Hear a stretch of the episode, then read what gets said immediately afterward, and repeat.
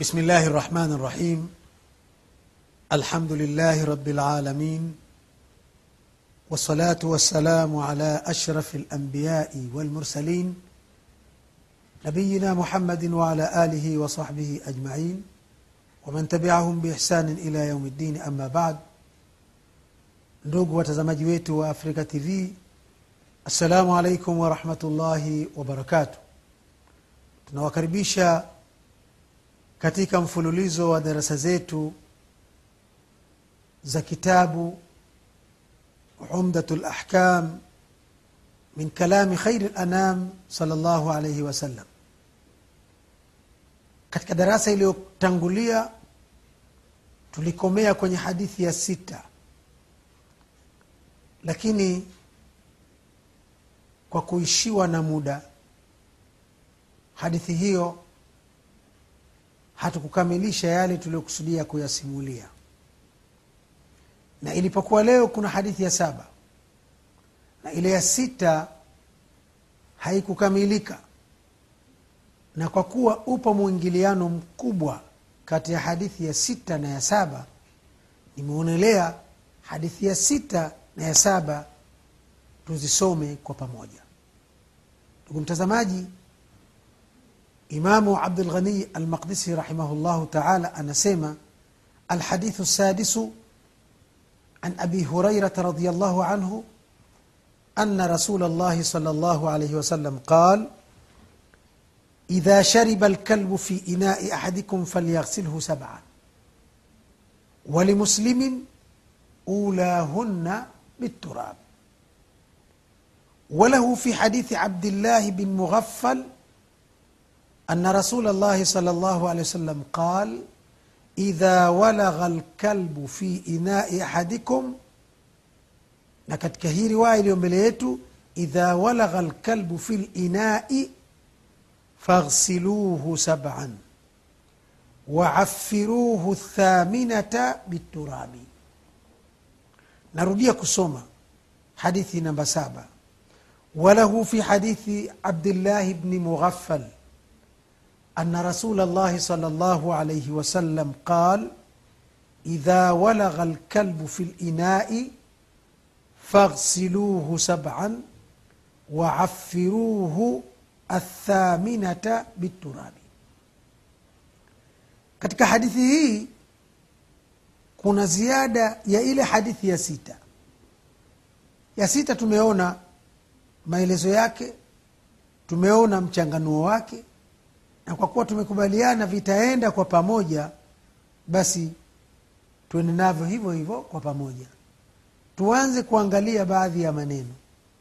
Miongoni mwa maneno ambayo tungependa kuyatolea maelezo alkalbu mbwa. Mbwa katika mtazamo wa uislamu ni mnyama mchafu mnyama ambaye anatumiwa katika mazingira machafu.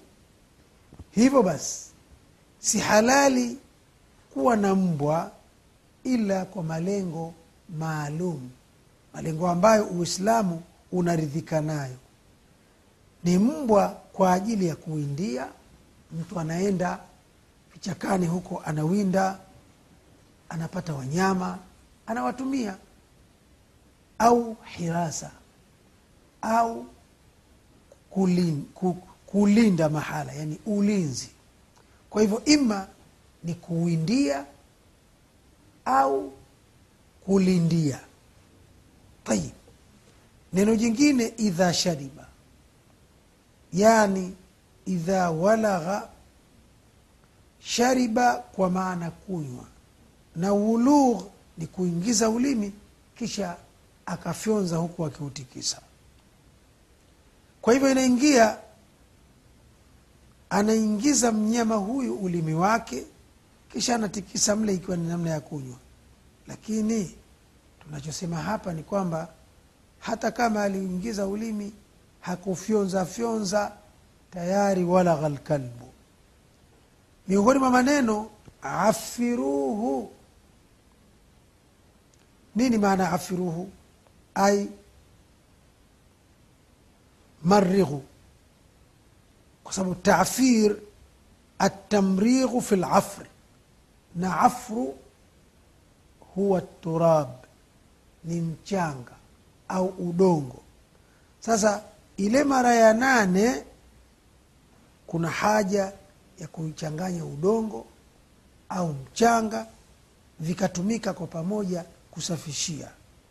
Tatizo la hapa wanavyuoni ambalo wanaliona ni namna gani watawianisha kwa sababu hadithi ya kwanza inasema falyaghsilhu saban. Aoshe mtu mara saba. Na maana hiyo baada ya mara saba josho limemalizika likishatimia mara saba. Sasa hapa hadithi inaonyesha mara saba na mchanga tia ile mara ya nane. Ya nane hii imetoka wapi? Kwa hivyo wapo wanaorajihisha kwamba riwaya inaonyesha mara saba tu ndo zenye nguvu na habari ya ya mara ya nane haina uzito mkubwa lakini pia wapo wanaoona mara saba ni uoshaji wa kawaida na ile mara ya nane ndio ya kutumia tafir ala kulli mizozo ya kiilmu hii sio tija kwetu. Lenye tija ni vile hadithi inavyoongoza.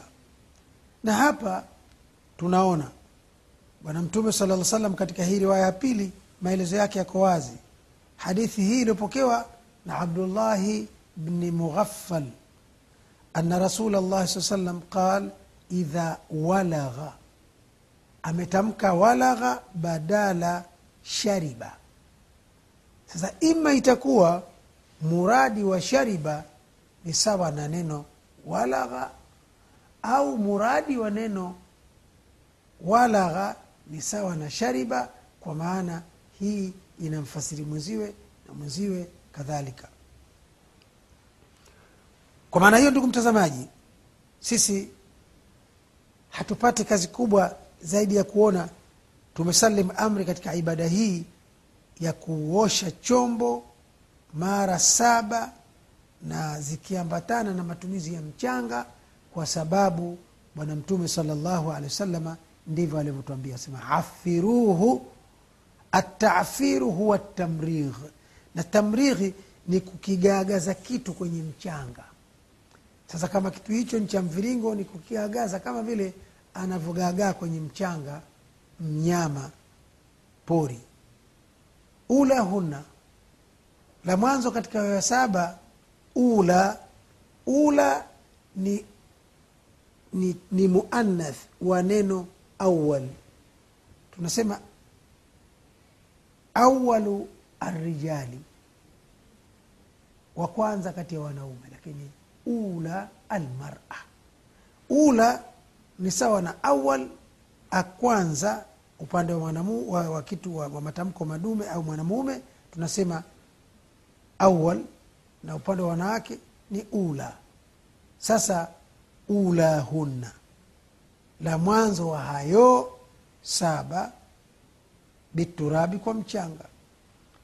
Na wanasheria wetu wanaona ni vyema iwe mara ya kwanza au mara iliyokuwa kabla ya mwisho. Ili kusudi ikiwa utafanya mara iliyokuwa kabla ya mwisho inachotokea hapo kizuri ni kwamba watu wata wata watapata faraja kuona wanaosha takataka zile mchanga unasugua sugua lakini mara ile ya saba unaondoa mchanga panabaki kuwa ni safi kabisa kabisa. Jingine tumesema athamina hii mara ya nane ima inawezekana pamoja na kuwa ni ziada katika riwaya haina nafasi na riwaya nyingi sana zinaonyesha hi, hizi mara saba. Kwa maana hiyo hii ya nane kana kwamba tumeiacha katika eneo lake au imezidiwa nguvu na nyingine au si mahala pa bahthi ndefu. Kwa sababu riwaya za saba zinaonekana ndio zimekuwa nyingi sana. Kwa hiyo bwana mtume salllahu alehi wasallam hapa anatupa maelezo ya kutu ya kutu ya kutujenga. Kwamba tutambue mnyama huyu maadam ana tabia ya uchafu eh, ni mnyama mchafu ni mnyama mwenye kinyaa kwa mujibu wa sheria na hatuwezi kuhoji mengi mbwa ana tabia ya kuchukua uchafu kuna mbwa wenye vichaa kuna mbwa wenye amradhi mbalimbali na kwa maana hiyo sheria yenye wingi wa hikma imeamuru mtu ambaye chombo chake kimechafuliwa na mbwa basi akisafishe kwa namna iliyoelekezwa ili kuondoa denda la mnyama huyo ambalo linabeba uchafu mbalimbali mbali. Na amri ya kuosha chombo inatujulisha kwamba hiki chombo kilipata najisi. Na kwa maana hiyo mbwa ni najisi. Na dalili iliyo wazi zaidi kuliko hizi zote katika hili ni kauli ya mtume salllahu alehi wasallam aliposema tuhuru inai ahadikum idha walagha fihi lkalbu an yaghsilahu saban